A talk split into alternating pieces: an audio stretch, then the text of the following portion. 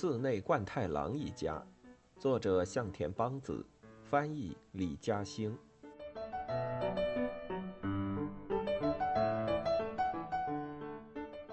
御神酒所里，贯太郎因为刚刚见到良子小姐，脸色终于稍微和缓了下来。此时见到周平穿着浴衣过来，更是心情大好，眼睛乐成了一条线。哦，这是犬子，不成器的家伙，还希望各位多多提携。贯太郎寒暄着，把周平介绍给各位宾客。哟，这才几天不见呐，长这么高了，就是光长个儿不长脑吗？来。喝一个，客人们一个接一个端起酒杯。关太郎点头答应着，冲周平说：“痛快喝掉，先干为敬。”周平听话的一口喝干了杯中的酒。哟，真懂事，小怪，你教子有方啊！现在的年轻人愿意跟老一辈人推杯换盏的可不多喽。花熊感叹道。冠太郎看到自己的爱子受到众人赞赏。自是颇为得意，而周平也够争气，一杯接一杯的酒倒杯干，豪气十足，跟几杯就醉的冠太郎完全不一样。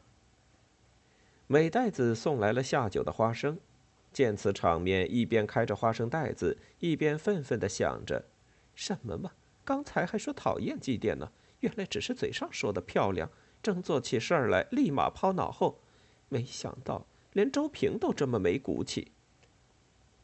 冠太郎帮周平正正衣领，感觉十分满意。穿戴整齐的父子俩，一个肥壮，一个瘦高，站在一块儿，对比十分鲜明，莫名带着几分滑稽。但对美代子来说，这场景却令人心酸。今年是父亲去世第五个年头，哦，还有母亲也去世一年了。美代子想着。大姐，厅内会的三金田在叫他，催促他送酒过去。美代子因为讨厌“大姐”这样的称呼，就没答应，只是沉默地走过去。已经喝得醉醺醺的三金田老人看到美代子，通红的脸庞仿佛泛起了光，冲美代子笑着感叹：“年轻就是好啊！我这把老骨头，不知道还能不能看到明年的夏季。”当然，这样的台词他已经重复了差不多十年。如果只是这样，倒也无伤大雅。结果他一边喊着“大姐”，一把抓住了美代子的手。“哦，是吗？”美代子敷衍着，声音里透着慌乱。他转身想抽出自己的手，却一时抽不开。旁边的花熊见状，赶忙上前隔在两人中间。“啊，好了，好了。”他一边努力拉开三金田老人的手，一边叮嘱美代子：“美代子呀，年轻姑娘要嘴巴利索，会撒娇嘛，快想个话题跟老爷子聊几句。”老爷子，您今年贵庚？慌乱下，美代子也想不出什么话题来敷衍。七十三，哎哎，七十三还是七十四来着？三金田说着，手又伸了过来。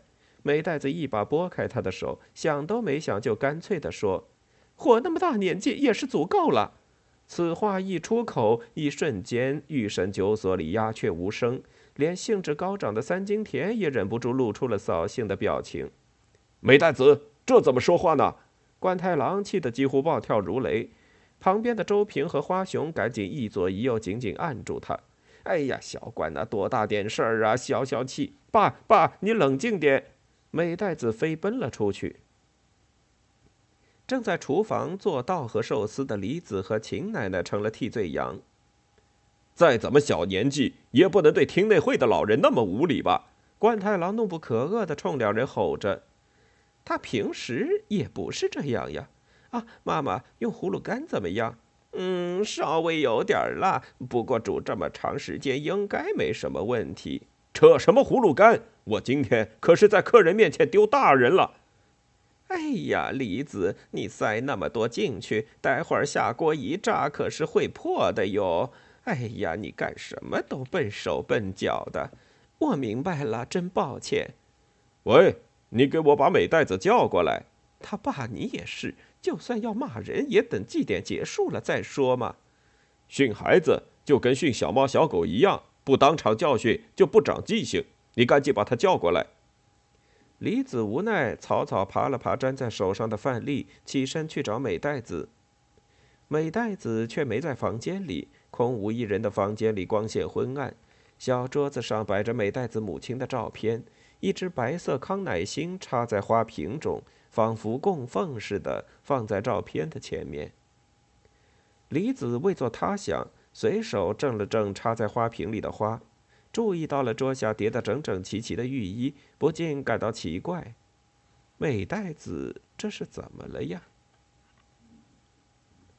美代子来到谷中墓地，在一个小小的墓碑前蹲下身子，双手合十，默默祈祷。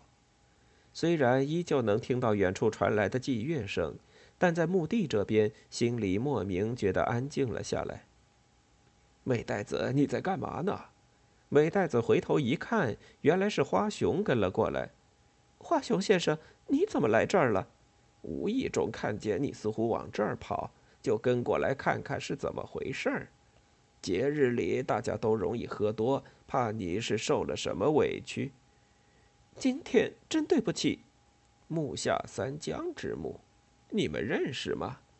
美代子摇摇头。啊？但你刚才不还在这里祭拜吗？我在找和我母亲同样年纪去世的人，可是找不到，只有这一位是四十三岁去世的，就连这个比较接近的岁数，也是费了好大的劲儿才找到的。为什么突然想起找这个呢？今天是我母亲去世一周年。令堂是在去年的今天去世的吗？我本来想说的。可一想到难得的节日，大家都很高兴。啊，原来是这样，华雄先生，请您不要告诉别人。扔下这么一个如花似玉的女儿，令堂走的时候，想必也是万分放心不下呢。花熊摘掉包在头上的手巾，站在墓前，郑重的鞠了一躬。哎，你跑哪儿去了？吃晚饭的时候，冠太郎开始厉声质问美代子。一家人战战兢兢地吃着稻荷寿司，在一边听着。哎，你给我说话！跑哪儿去了？我说不出来。什么叫说不出来？他爸差不多就行了，这不都好好的回来了吗？李子打着圆场。冠太郎对他置之不理。你给我闭嘴！又不是天天都是忌日。一年就这么一次，一次也就三天，更何况今年还好容易赶上御神酒所设在家里，这可是十年都碰不到一次的机会。这么难得的日子，你居然……冠太郎担任主办人出头露脸，这么重要的日子，就算再怎么忙，也该咬牙坚持下来。秦奶奶嘴里一边忙着嚼寿司，一边不忘表示嫌弃。不过呢。这不是遇到醉汉被摸手卡油了吗？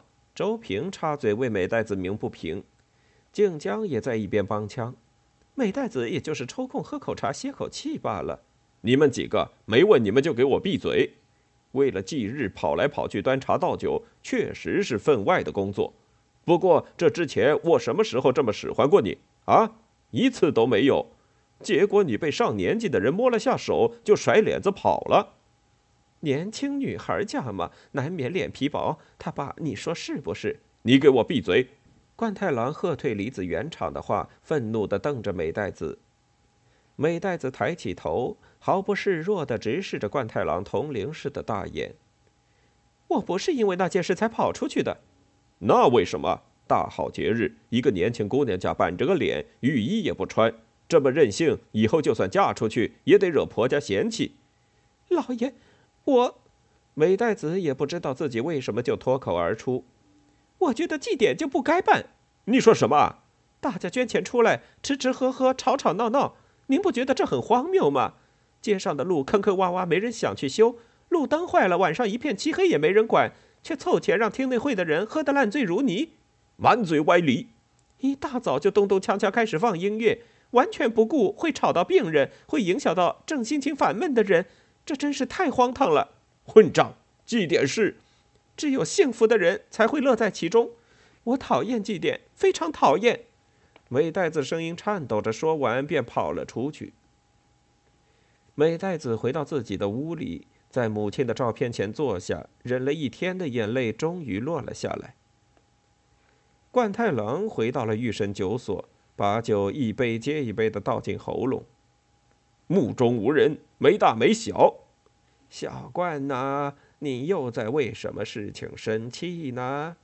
花熊过来拍了拍冠太郎的后背，还不是在家里干活的那姑娘，真想狠狠地揍一顿，让她清醒清醒，简直不像话。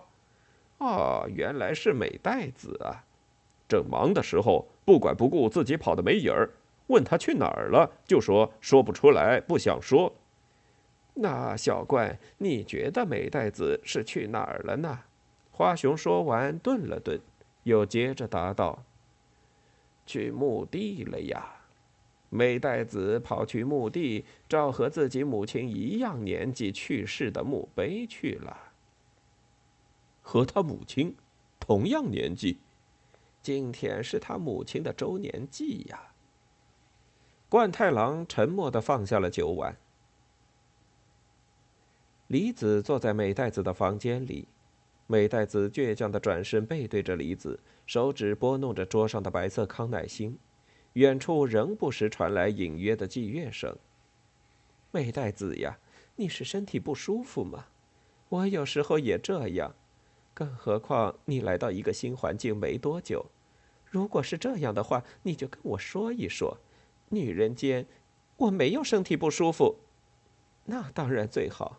我这人呐，脑子不够清楚，也不太通人情世故，被咱家老爷骂几句也是家常便饭。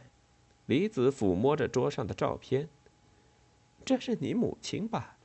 你们眼睛长得真像，几乎一模一样呢。美代子也忍不住悄悄抚摸着照片。要是自己亲妈的话，女儿是身体不舒服还是有心事，肯定是知道的一清二楚。你妈妈多大年纪去世的来着？三十八岁。哎，正是好时候啊！李子感叹一声，并没做多想，随口接着问：“是哪一天的忌日？”美代子没说话。美代子，是今天。美代子小声回答说：“美代子，你怎么不早点告诉我？”李子又是惊讶又是心痛。这时，外面传来了冠太郎的大嗓门：“哎，大家都过来！哎，都过来！静江、周平、老娘都过来！”李子和美袋子也起身过去看看是怎么回事，却被客厅里的情形吓了一跳。原来冠太郎带了一个和尚回家。哟，是方丈大师。冠太郎带回来的正是菩提寺的老方丈，而菩提寺则是寺内家世世代代做法事的地方。这是怎么回事呀？是突然要做法事吗？眼看着老方丈披上袈裟开始准备。靖江、周平和秦奶奶都是一脸莫名其妙。他爸李子突然明白了冠太郎的意思。哎，美代子，把戒名告诉大师。戒名？美代子还没反应过来。你过世母亲的戒名。老爷，母亲周年忌日，不好好告诉方丈，那不行的。冠太郎，你是因为这个才去请方丈？秦奶奶频频点头，表示赞许。冠太郎轻轻戳了一下美代子的头：“快，借名。”静香院美德妙操大姐。一股感动涌上心头，美代子说到最后已经泣不成声。佛堂上贴着冠太郎亲自题写的戒名，照片里美代子的母亲笑靥如生。冠太郎和李子手持佛珠，一左一右陪伴着美代子。竟将周平和秦奶奶站在他们身后。大师的诵经声仿佛直透人心，美代子不禁再次泪流满面。深夜时分，天忽然下起雨来，御神九所的神灯也被雨打湿了。祭典的热闹过后，只剩下莫名的落寞。静江正在帮秦奶奶在足底贴膏药。奶奶，祭典和法事一块办没关系吗？没什么忌讳的。但是按平时的说法，冠婚葬祭，这样不就冲突了吗？没关系，喜事和丧事赶在一块儿的时候，丧事会更要紧些。这么说，比方说吧，假如收到了婚礼和葬礼的通知，两个又正好在同一天，那选择去参加葬礼才是该有的礼节。那今天帮美代子做法事，完全合情合理呢。冠太郎这家伙嘛，虽然惹人讨厌，但是不管再怎么大呼小叫的，在关键事情上还是靠得住的。秦奶奶嫌弃着冠太郎，但还是忍不住为自己的儿子感到高兴。李子把浴衣叠好收起来，冠太郎正拿着捐献簿在一边算着账。美代子的母亲三十八岁就没了，盐本煎饼三千元，玉寿司五千元，他爸，玉寿司五千元，清酒一瓶，他爸，要是你的话，丽花眼镜店。哎呀，你好烦呐！别人正记账的时候，别捣乱。啊，对不起，丽花眼镜店，你你看，害我重写了。对不起，大泽正吉三千元。你你说什么来着？没什么，反正也不是什么大不了的事儿。哎呀，既然说了，就完整说出来嘛。冠太郎性子急，为这样的小事也能吼起来。是这样，我本来想问，让你选的话，你会选择什么年纪死掉？